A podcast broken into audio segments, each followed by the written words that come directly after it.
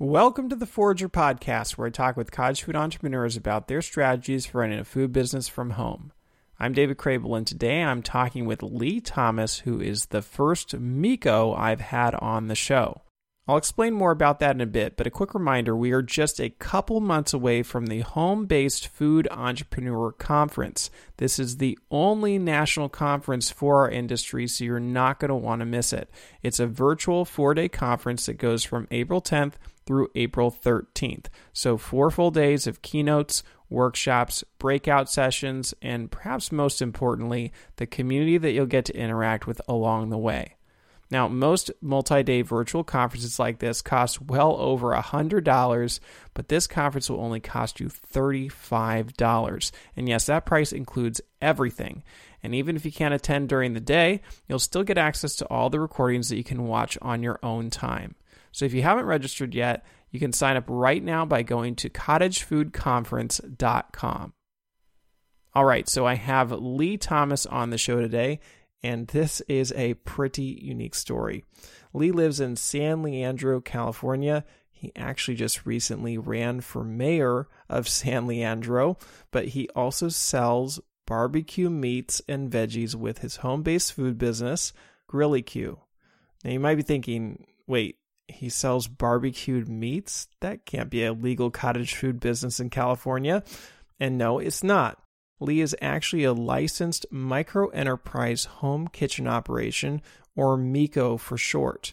So, to quickly catch you up, back in 2018, California passed this first of its kind MEHKO law to essentially allow home based micro restaurants. Utah now also has a MEHKO law, and other states are looking to adopt one as well. But California's MEHKO law came with a big catch, which was that each county had to adopt an ordinance for the law to apply in that county. And ordinances can take a long time. So basically, lots of people got excited about the new law, and then lots of people got disappointed when they realized they couldn't actually use it.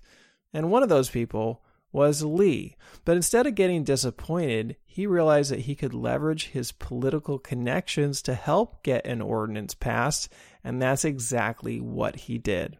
And he became the first licensed MEHKO in Alameda County.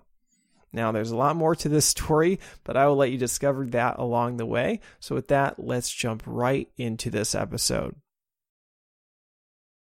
Welcome to the show, Lee. Nice to have you here. Thanks for having me. So, Lee, uh, you know, usually I have people start by talking about their business, but we're recording this in November. This actually isn't going to air until 2023, but it was just a week ago that the election happened and I know you ran for mayor and so it's just in real time happening right now. So I just wanted to start with that and ask you like what was it like to run for mayor of San Leandro? Oh, I tell you, it was a it was a great experience. You know, being a former council member in the city of San Leandro, I was pretty much used to what it actually took to run a campaign. But this experience was quite different from when I ran for city council because the stakes felt a lot higher as you were running for mayor and the amount of tension that was needed and the amount of people that you spoke to and the interactions that you actually had with folks was quite different from running for a council seat versus a mayor seat. And so ultimately, great experience, lots of volunteer support, lots of donor support. And, you know, if anyone knows anything about running for office, it's like you build a, a mini company in a short amount of time. Yeah. I mean, I know you didn't win, but what do you feel like you took away from this experience? I just hope that I inspire next generation of African Americans to run for office in the city of San Leandro. If uh, anyone knows anything about San Leandro, it was at one point one of the most racist cities in America and a sun sun up sundown city for a place where African Americans couldn't really be. And to be the second African American to run for mayor in the last 16 years I just hope that if anything, I inspired a generation of African American youth or even adults or young adults that said, you know, Lee went out and did this. He put it all out there. He left it all out here in an attempt to become the next mayor of San Leandro and serve the people of San Leandro. And I just hope I inspire them to feel passionate enough about getting into service and believing that they can actually do it. And so while we were unsuccessful this time, I'm hoping that one day the city of San Leandro, considering its dark history, will see an African American lead the city. Obviously, didn't win, but I saw that you're endorsed by a lot of people and a lot of mayors, including the current mayor of San Leandro. Like it seemed like you you had a, at least pretty decent positioning to win, right? Yeah, no, absolutely. I mean, I've been so grateful and lucky to be able to build relationships with politicians throughout Alameda County. I was endorsed by almost every mayor in Alameda County except for I think three and really just felt good to know that they believed in me to be able to run for office. They believed that I could be the next mayor of San Leandro and do good. And it just goes to show that if you build the right relationships and you do what you ultimately set out to do, which is make an impact and support people and help people and make change, people will see that and they'll recognize that. We're going to get into your business in a little bit, but almost everybody who listens to this podcast has never even going to think about running for mayor. And I was just curious, like election day, what is that like? I mean, that must have been just a crazy day. Oh, it's it's you know it's nerve wracking, right? Uh, because you know you wake up in the morning, you know it's election day. If you're not voting in person, you've already submitted your ballot. You've got people reaching out to you who said, "Hey, Lee, good luck," and they voted for you and you're you're having these sparse conversations throughout the day and you're receiving text messages of people who are telling you good luck tonight and you're literally waiting for the polls to close at eight o'clock and once the polls close at eight o'clock you're then waiting from about eight to about 8.15 potentially 8.20 for the results to come out and so you know your stomach's kind of twisted the anticipation is there and you just don't know what to like expect. And as you wait and wait, you know, you eventually find out that months and months of walking and knocking on doors, uh, what the result is actually going to be. And so it's a little nerve wracking, but yet at the same time, it's a great feeling knowing, knowing that you came to the end of a finish line, that you worked hard to try to get something done and you make connections and spoken with folks and it also felt really great just receiving text messages from citizens who were like really rooting for you. And I think, if anything, what's hard about an election is that you feel bad for the folks, or not bad, but you feel sad that you weren't able to get into office to do the work that you knew you know you could do when you had so many people supporting you because you wanted to do it for them as well leading up to election day, like, did you already have a pretty good sense that you weren't going to win, or did you really have no idea at 8 p.m. on election day what the results were going to be? Oh no! I mean, we, myself and my team, we felt really confident. We felt that we we felt that we picked up a lot of momentum towards the last couple months of the of the election, and you know, with ranked choice voting, we really thought we were going to be in the top two there unfortunately we weren't but i think you know there's a lot of factors that go into potentially why you weren't in the top two why you you know didn't win i think the hardest part about elections and running for office is you can't actually really pinpoint what worked and what did not work when you were campaigning you can look at all the data that you want after the fact after all the ballots have been closed and but at the end of the day I don't think there's one particular strategy that you can say you should have done or maybe we should not have done because you have to put your trust in the voters. So, when you finally knew like you had definitely lost, what was the feeling like? Well, I think once again, running for office, it's it's a mental, it's all a mental game you're working on trying to not be distracted by what your opponents might be doing. You're working on not trying to be distracted by what naysayers are doing. You know, you're building up the shield. As you build up the shield, the shield is going to it's going to protect you in two ways. One, it protects you throughout the election from being able to rub off the negativity that might come your way.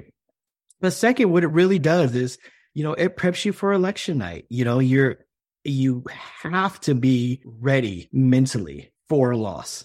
And as much as I was mentally prepared for a win, I prepare myself uh, mentally for a loss because, you know, I know that, you know what, there's a lot of things that can still be accomplished with not being in office.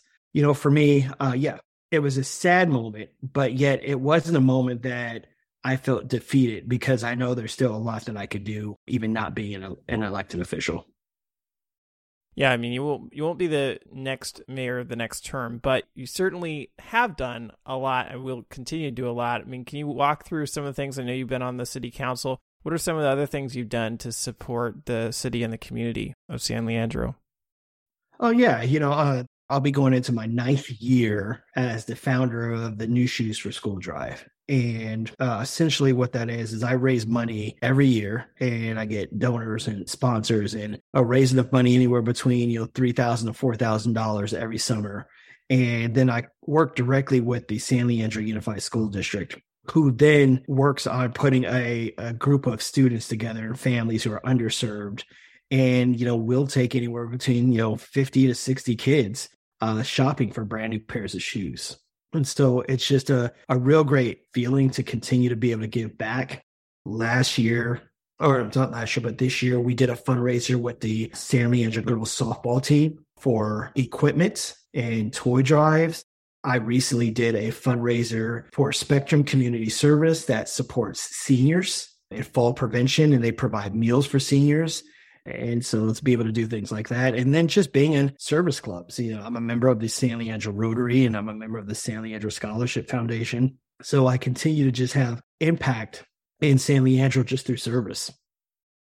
You know, I know that the barbecue business is just a side thing, right? So what is your career? Uh, Monday through Friday, I work for Oakland Unified School District and I'm an administrator in the district there. And my job title, I'm a community school manager. So essentially, I'm in charge of bringing all partnerships into schools, coordinating outside partners who might want to come into school and do work with our youth and families. And on top of that, really just being able to support families with social service work.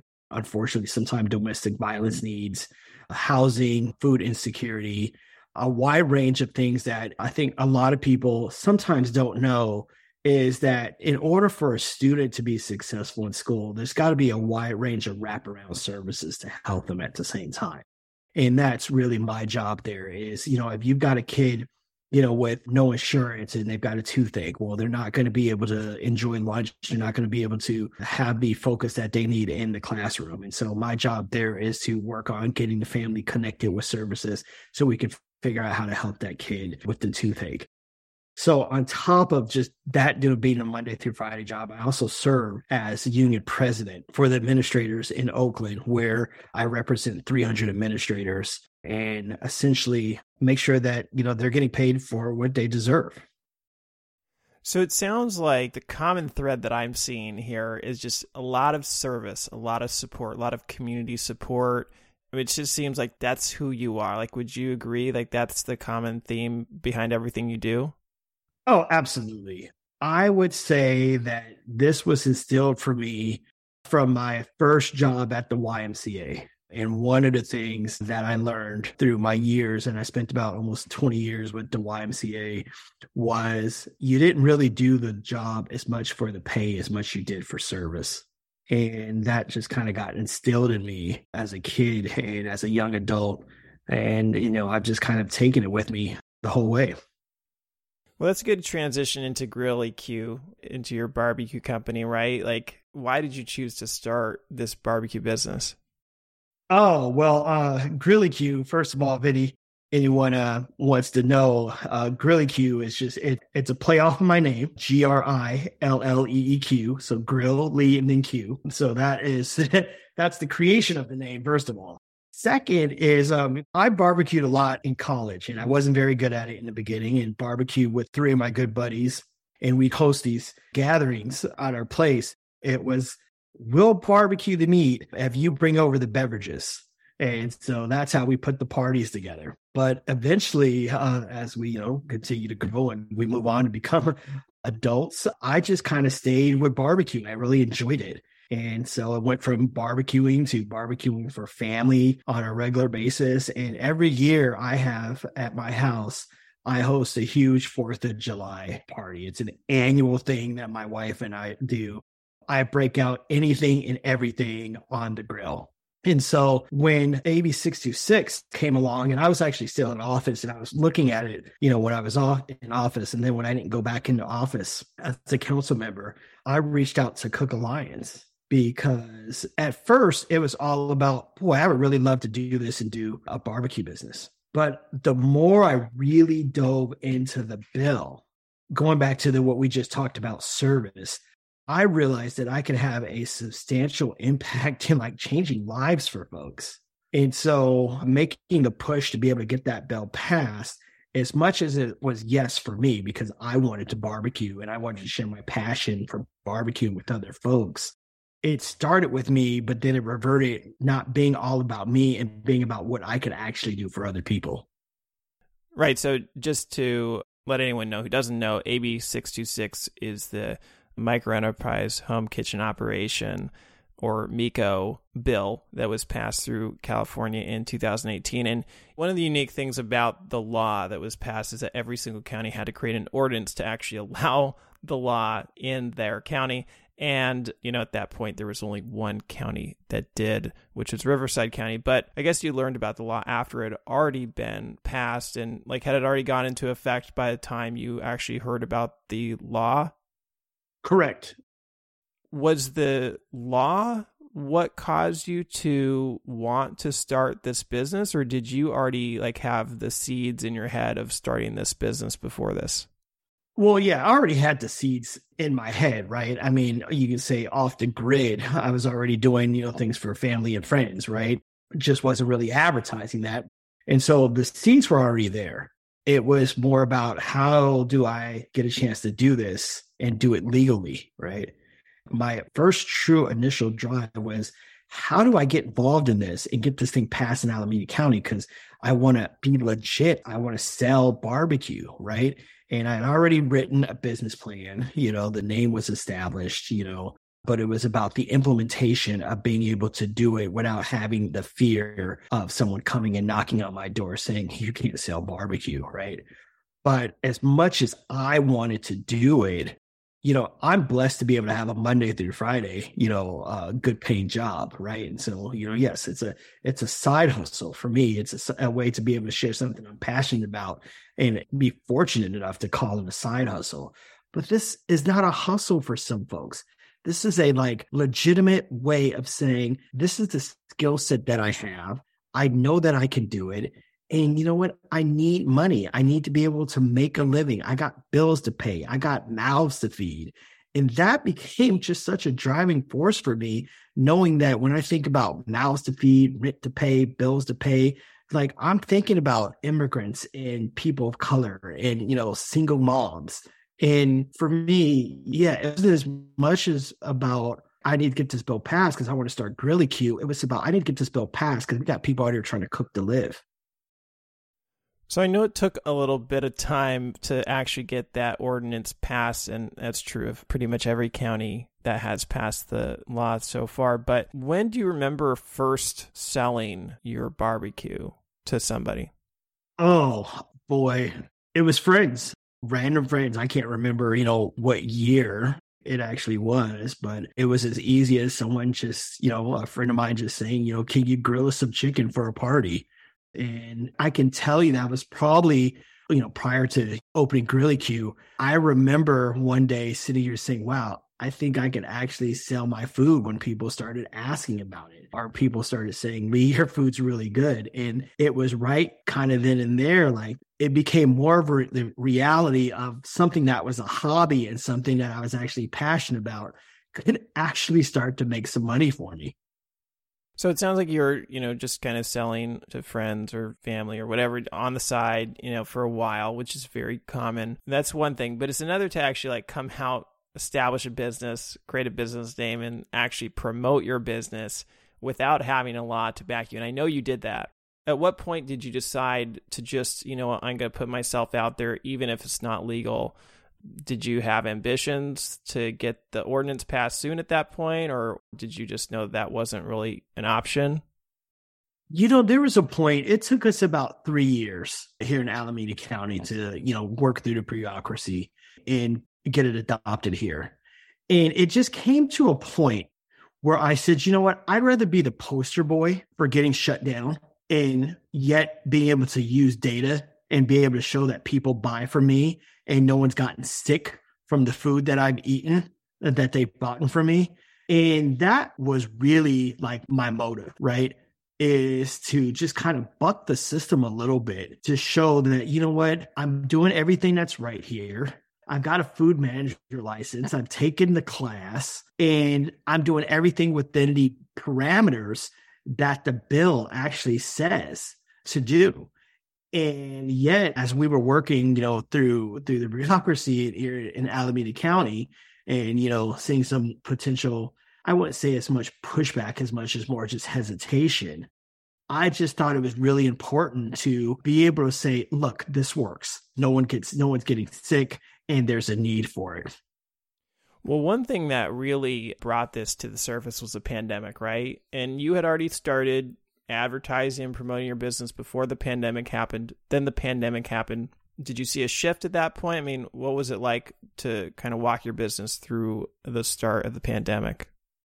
Oh, absolutely. You know, so when I put my first initial business plan together, what I was doing is I was loading up my Weber grills and I was going to people's homes here in San Leandro and I was cooking in their backyards. Well, when the pandemic hit, the first realization for me was when people started calling me. And if anyone remembers, you know, the supermarkets, you know, there was, you know, everyone went and, and bought up as much meat as possible and, you know, all the supplies, everyone was worried, right?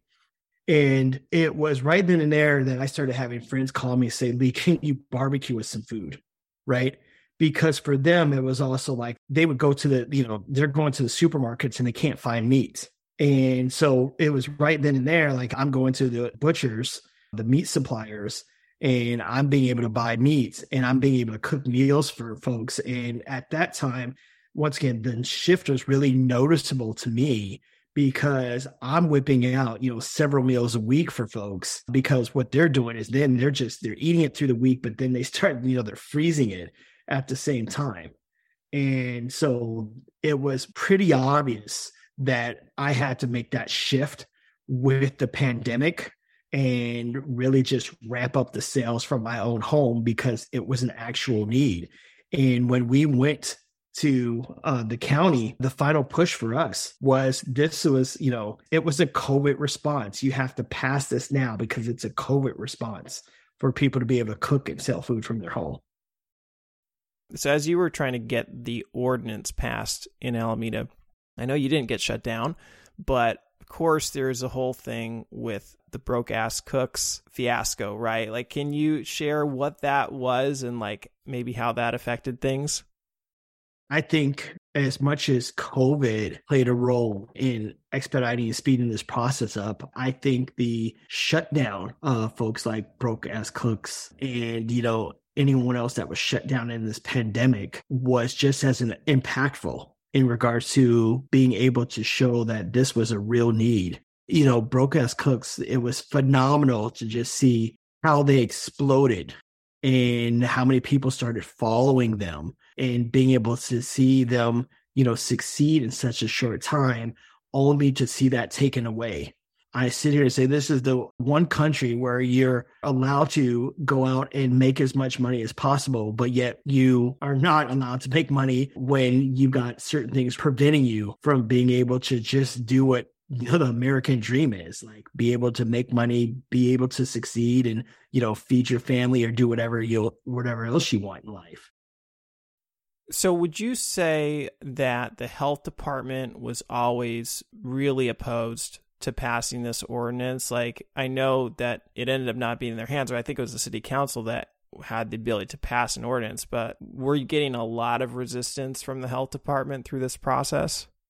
You know, uh, the county supervisors, right? Because they were, you know, they were report to the county supervisors here in Alameda County.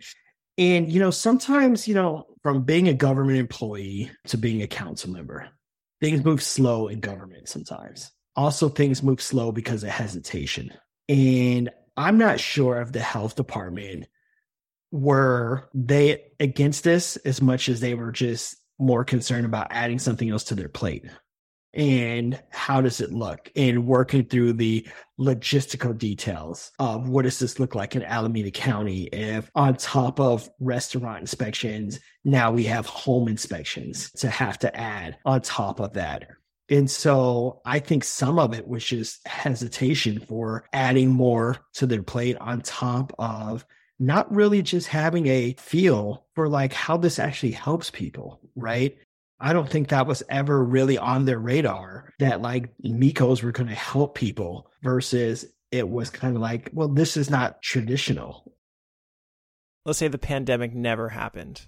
Do you think that you would have eventually gotten an ordinance passed, or do you think that that sort of had to happen for it even to be a consideration or a priority?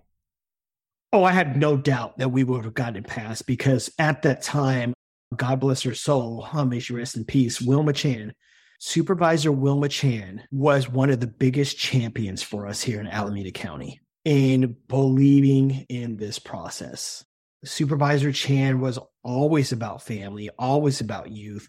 And I think she was able to make the connection of how this was going to be able to support families. And so it might have taken a little bit longer, but I've no doubt we would have passed it. So I know you worked with Matt Jorgensen and the Cook Alliance, and you're considered the lead for Alameda County passing the ordinance. So, what were some of the connections or the relationships that you brought to this process that helped get it passed?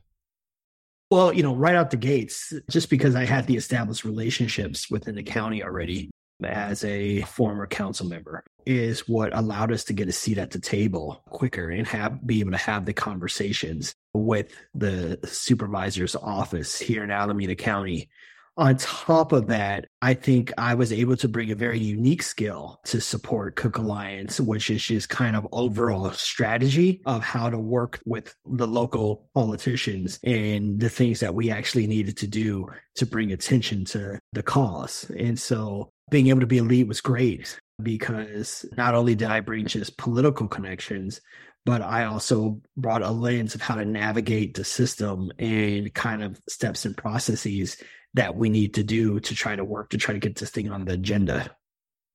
That's so interesting because I'm, you know, you're trying to do this business to not only just help yourself and start a business and make money, but to help a bunch of people in San Leandro and in Alameda County start their own businesses. But what's interesting is like what you brought to the table it sounds like in a similar way, like you might have been doing it to help Alameda County get an ordinance passed, but just the process that you went through in Alameda County might, you know, be helping better move that process along forward in other counties as well.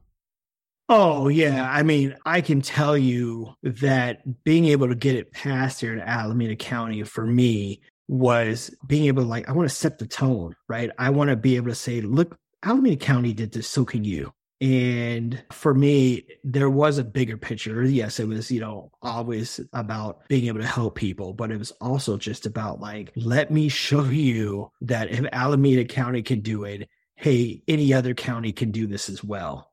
One thing that I've learned in government is that there, you know, there there's copycat counties, right?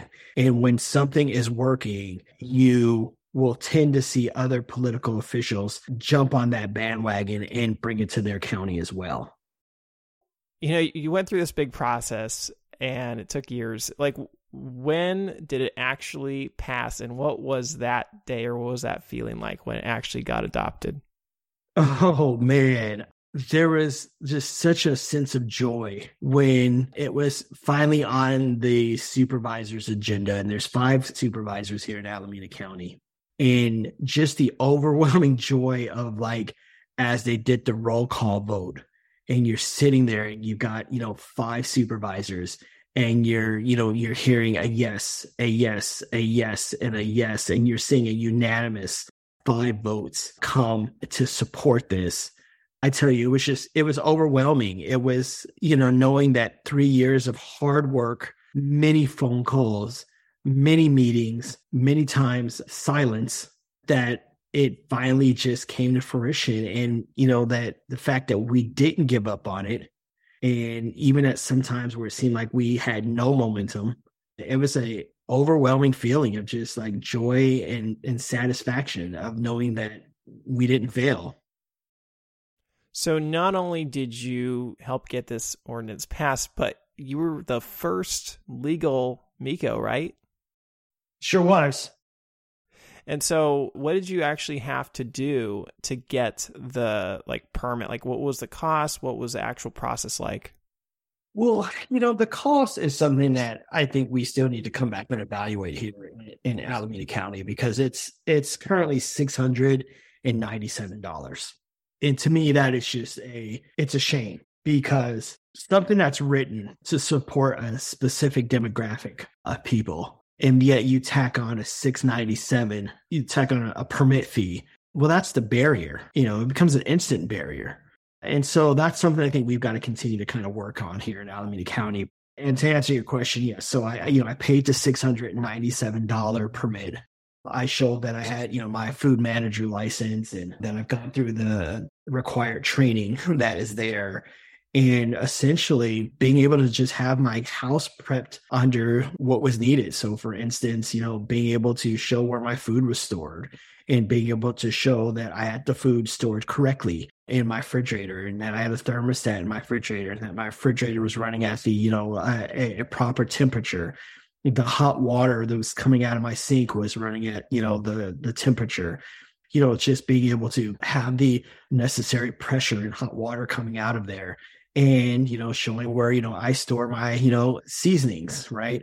And on top of that, I had to fill out their application process, but on top of the application process, you had to pre, you know, fill out your menu and, and load your menu. And on top of the menu, had to list um, any allergenics uh, that you may be using as part of your food process. And so um, for me, it was quite easy because I already had a menu made.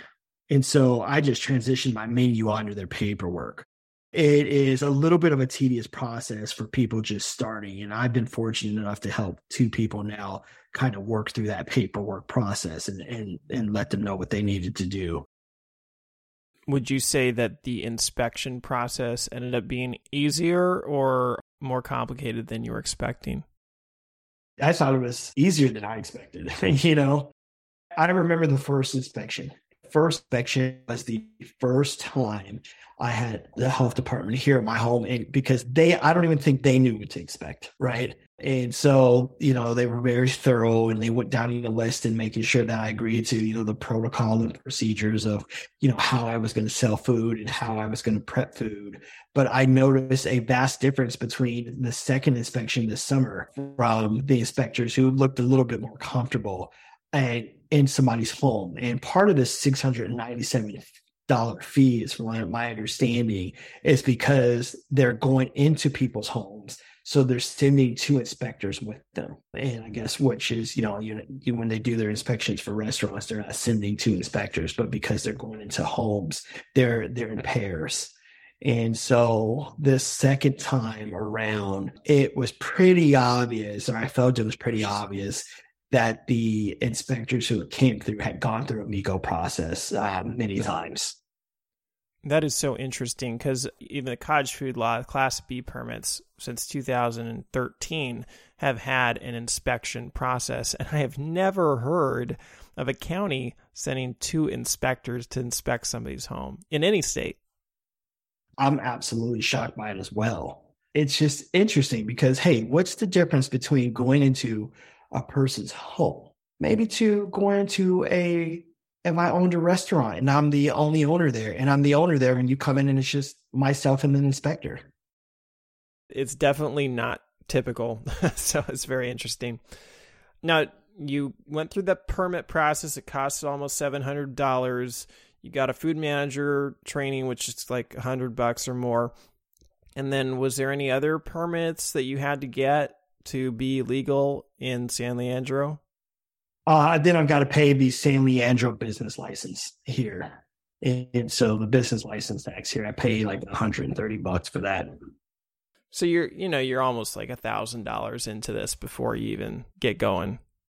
Oh yeah, no doubt. You're going to be, you know, look, I've got to estimated our projected costs of you're gonna you know you're gonna be probably anywhere between 1200 to 1500 bucks right? Just to kind of get going.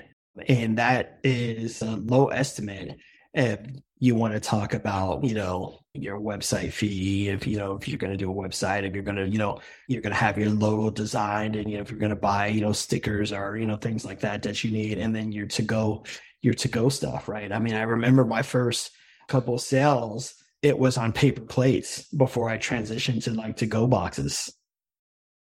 So you went through this whole process to get your business like legally set up and it is kind of a complicated process but it's not like you can just be like a commercial restaurant right and sell whatever you want do whatever you want. Like there's quite a bit of limitations to this bill. So what are some of the limiting factors or the restrictions that you have to adhere to as a MEHKO in california yeah. So, you know, I, I, think one of the most challenging parts for a MEHKO is like, especially in, in, the business that, that I'm in, right? And like, I deal in a lot of meats, right? I'm, a, I'm a barbecue business, right?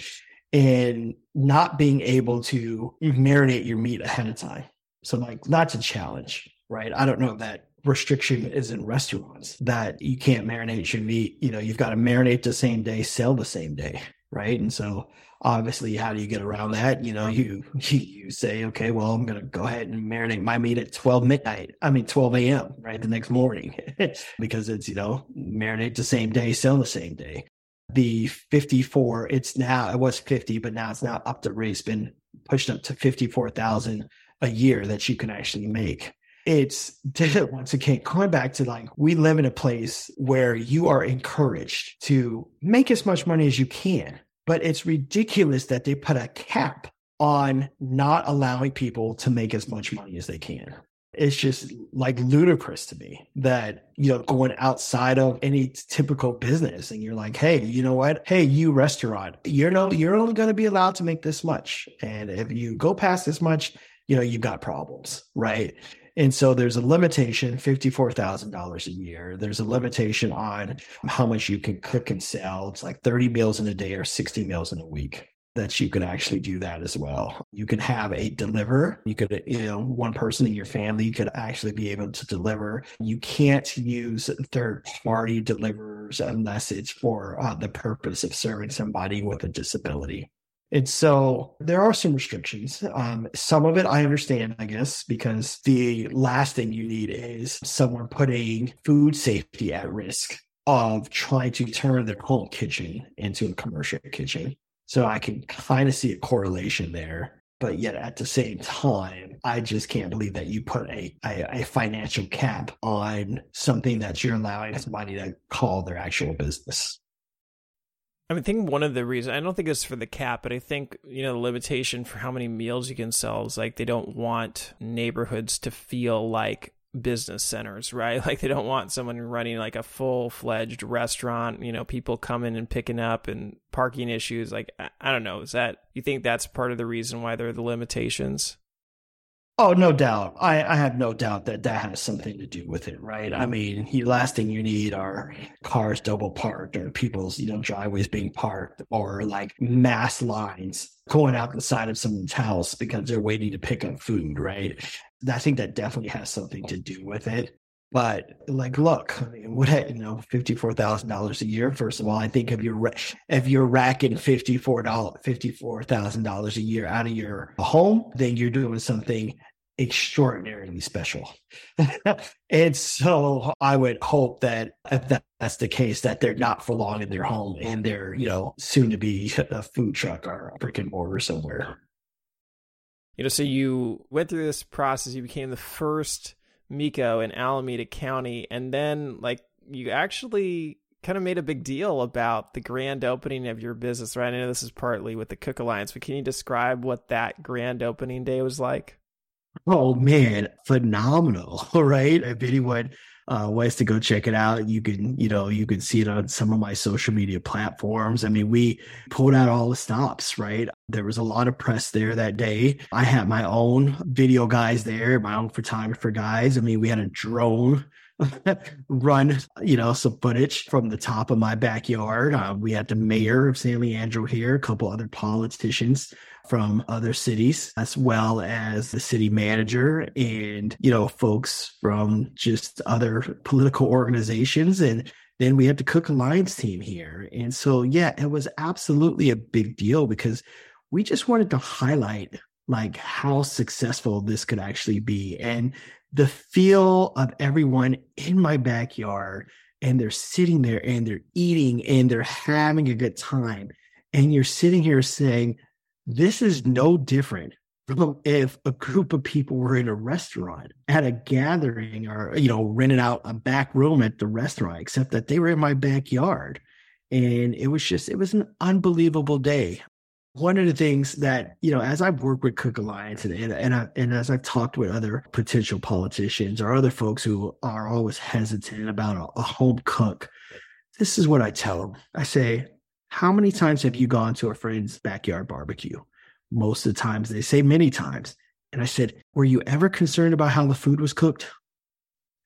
And they generally tell me no. And I said, if you're not concerned about going to a friend's backyard barbecue, then you should especially not be concerned with going to a home cook. Because I, yeah, I guarantee your friend doesn't have the food manager license.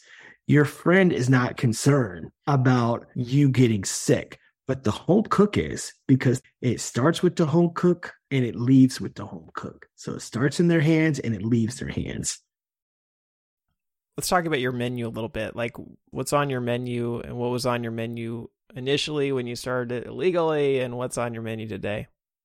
I'm actually going through, as we speak, a, a menu revamp uh, right now, just based off of some things that are not on my menu that people have asked me to do. For instance, like brisket. I call all of my customers that, that no nobody's considered a customer they're considered a client. That is the term that I use for everybody. And so they're all clients. And so I'll be doing a brisket for clients. And that has come about over the last year because you can't get brisket here in San Leandro. There's not a place to get brisket. And so people come to me and they've started coming to me and said, now this is going to be a featured, it's going to be a, a special request item but they'll ask for a brisket and it's about 15 it's usually about 15 hours for me to smoke them a brisket. So that we'll be adding that to the menu. One of the most popular things on my menu is the skinless boneless chicken thighs which have been kind of coined or dubbed by many of my clients as cali thighs and so I'll be switching as I revamp this upcoming menu. They'll go from chicken thighs to Cali. They'll be titled Cali thighs and just kind of a appreciation to folks who have had them. And, you know, I've got these portobello mushrooms that, you know, I smoke on the grill. And then I do a lot of pork butt for folks. And so smoking that, that's usually pretty anywhere between eight the 10 hour process. Uh, everything I do here is charcoal and it's wood. So it's not on a Traeger. It's not with a pellet grill. There's no propane here. It's purely charcoal and it's wood. And it's really trying to stick as close to just like the authenticity of like smoking meat. And so the example, when I'm doing a 15 hour smoke, you know what? I'm getting very little sleep through that process because I'm checking the temperature, the internal temperature of the meat. I'm checking the external temperature of the grill, and I'm working just through all of the elements that I actually have to do to ensure that any item that's being smoked is going to be to like the standard that I'm actually setting for like smoking meat here in San Leandro. So I know you have a lot of things on your menu. You do, I think, all barbecue, right? But what's I thought was kind of interesting is you don't do the very most common barbecue items, right? Like burgers, hot dogs. I didn't see anything like that on your menu. No, you'll never see a burger or hot dog on my grill. Unless you got a super special request for a kid party, I won't turn you down because I want to make your kid happy. But that's just not what I do here, right? There's some art that kind of goes behind this, right? And that's what I try to really make myself known for is like just kind of the art of being able to do something exceptionally and knowing that you can't get this anywhere else in San Leandro, at least not at this time. I know maybe one other guy potentially doing this, and I don't think he's legal. Um, and I don't think he has any, you know, interest in being legal. But I want people to be like, man, I can go to GrilleeQ and get a hickory smoked tri tip and I can get it done, you know, medium rare or rare to like whatever they want it at. And they know that it's going to be an amazing tri tip. They know it's going to have a, a unique smoke flavor to it. And I think one of the things that you get with me, uh, this is great. So let's just, you know, David, let's just say you ordered a tri tip from me, right? The tri tip process is about an hour and a half, right? After I smoke it, and then I do this, you know, I do the direct grill or indirect grill. But what I do for everyone who orders meat from me is I will show them like when their meat gets to, gets onto the grill, and I'll show them when I've marinated their meat I show them as I put it on the grill and I will literally show them, uh, text them a picture of like when it's about to come off. And there's just something relational, the relationship between me, the client, that they actually see the start of their meat hitting the grill and they see the finished product before they even eat it. You know, it's an educational process, right? So, for instance, when you order a slab of ribs from me, right? One of the first things I ask is, how many guests do you have? And then I say there's 12 bones in a slab of ribs. And then we do the mathematical breakdown of how many actual bones that we think a person's going to eat at their event. And when you order a tri tip from me, right? You don't just order a tri tip from me because one of the first questions I ask you is, are you going to eat this right away? And they, you know, most of the times they say no. And my response is, I don't mind slicing your tri-tip, but I would prefer to leave it whole so the juices stay in the meat. And so when you're ready to cut it, you're getting it at like the optimal taste. And you just don't get that when you go into anywhere to like be able to like order barbecue, like or order meat or order anything, right? They take your order and you tell them how you want it. And then they just fix it for you. But I'm trying to create an experience here for you that not only did you just get a little bit educated, on you know your meat and why I didn't slice it or why I gave you the option not to slice it or maybe I'm going to tell you I'm going to give you a to go container of apple cider vinegar and I'm going to tell you to pour that a little bit of that in your wrapped foil ribs and then I'm going to tell you how to warm that up so you have the best experience when you take those ribs out the oven for your guests so I saw that you only do meals for 15 guests or less. Is that uh, because of your own limitations, or is that because of the limitations of the law? No, I mean it's you know that's that's just a slight update that I got to do to my website. Normally, I get up to about 20, about 25. You know, 15 that was kind of put there just as a, a initial limit because I needed to kind of see where I was actually at. But for me, you know, my model, I've got a couple different models kind of going here, which is like, for instance, I'll run a lunch special, right? And generally I'll run a lunch special if I'm not taking what I call a customized order or customized dinner for somebody.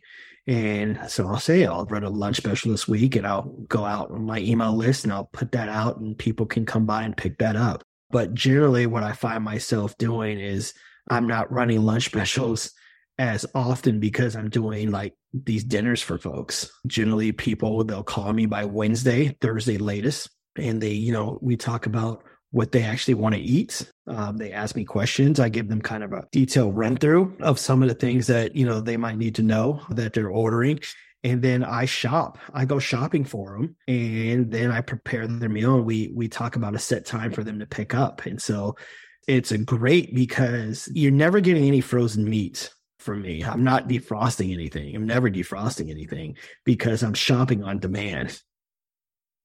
So considering that it's like such a, you know, client catered process, like are you charging for that? Like do you charge premium pricing or how do you come up with the prices?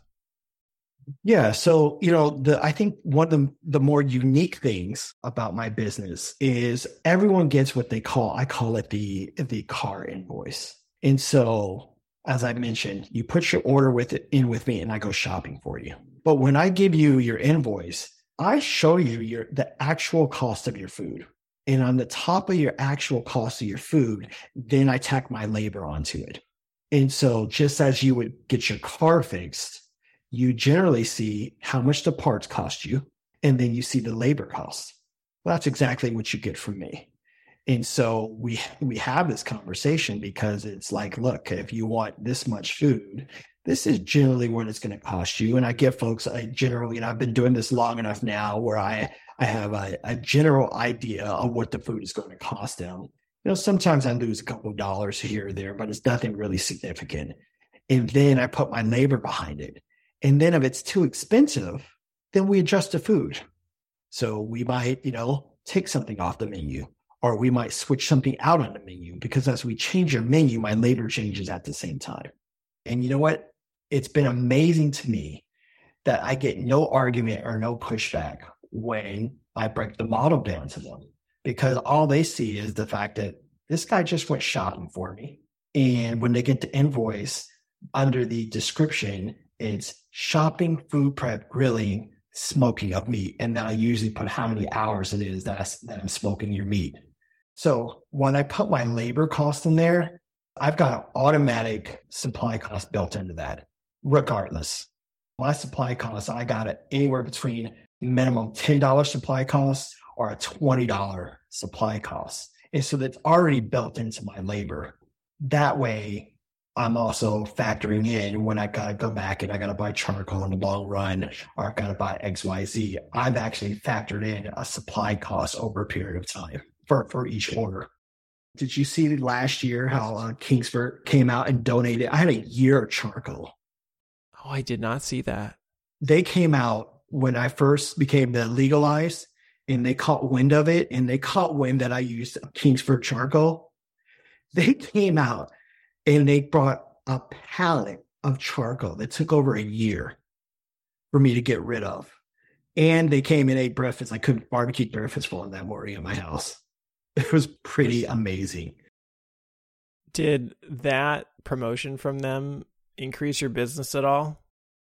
You know, I don't know if it increased because I didn't really look at the metrics. of like, you know, was there a ramp up in it? But I definitely, it increased my following on Twitter for sure.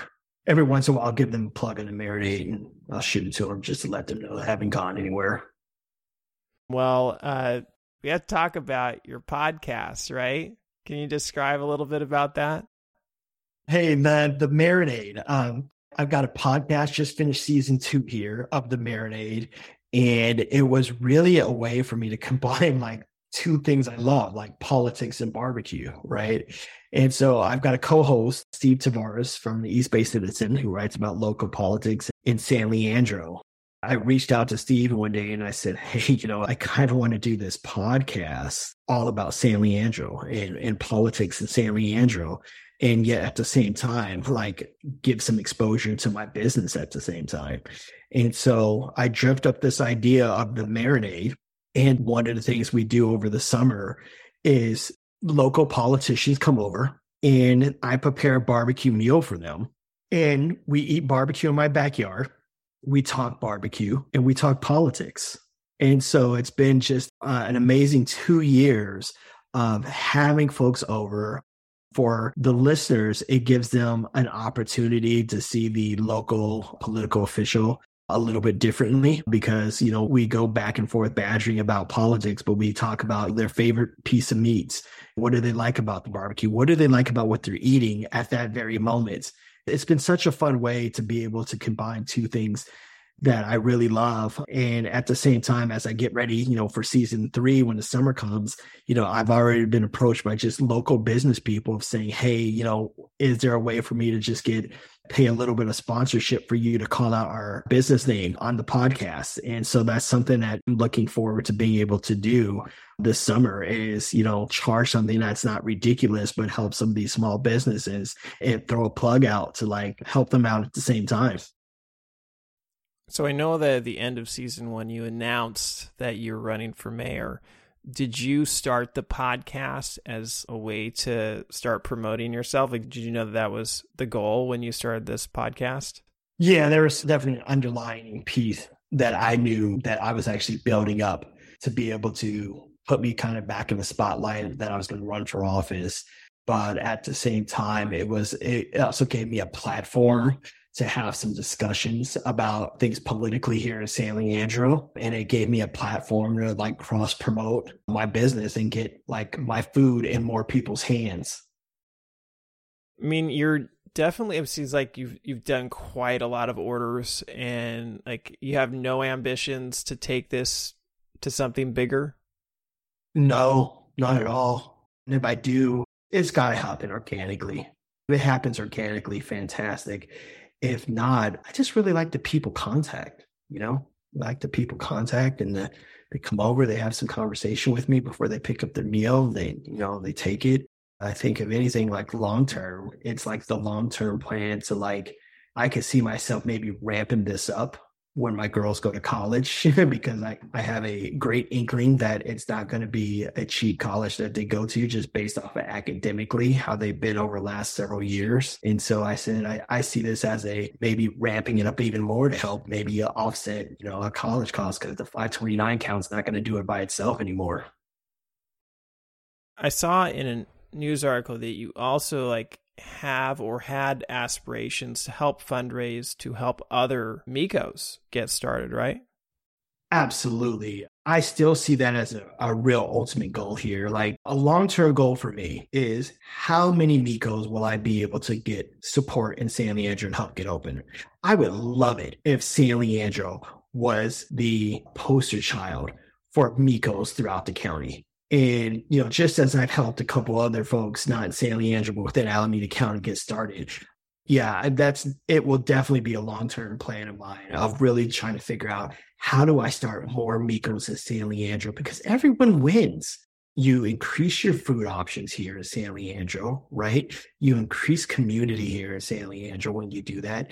And one of the things I said, which I feel is so unique about a MEHKO, is that you potentially have the ability to taste food that is a generational recipe that you're probably not going to get in a, in a brick and mortar because that person never had the ability to open a brick and mortar.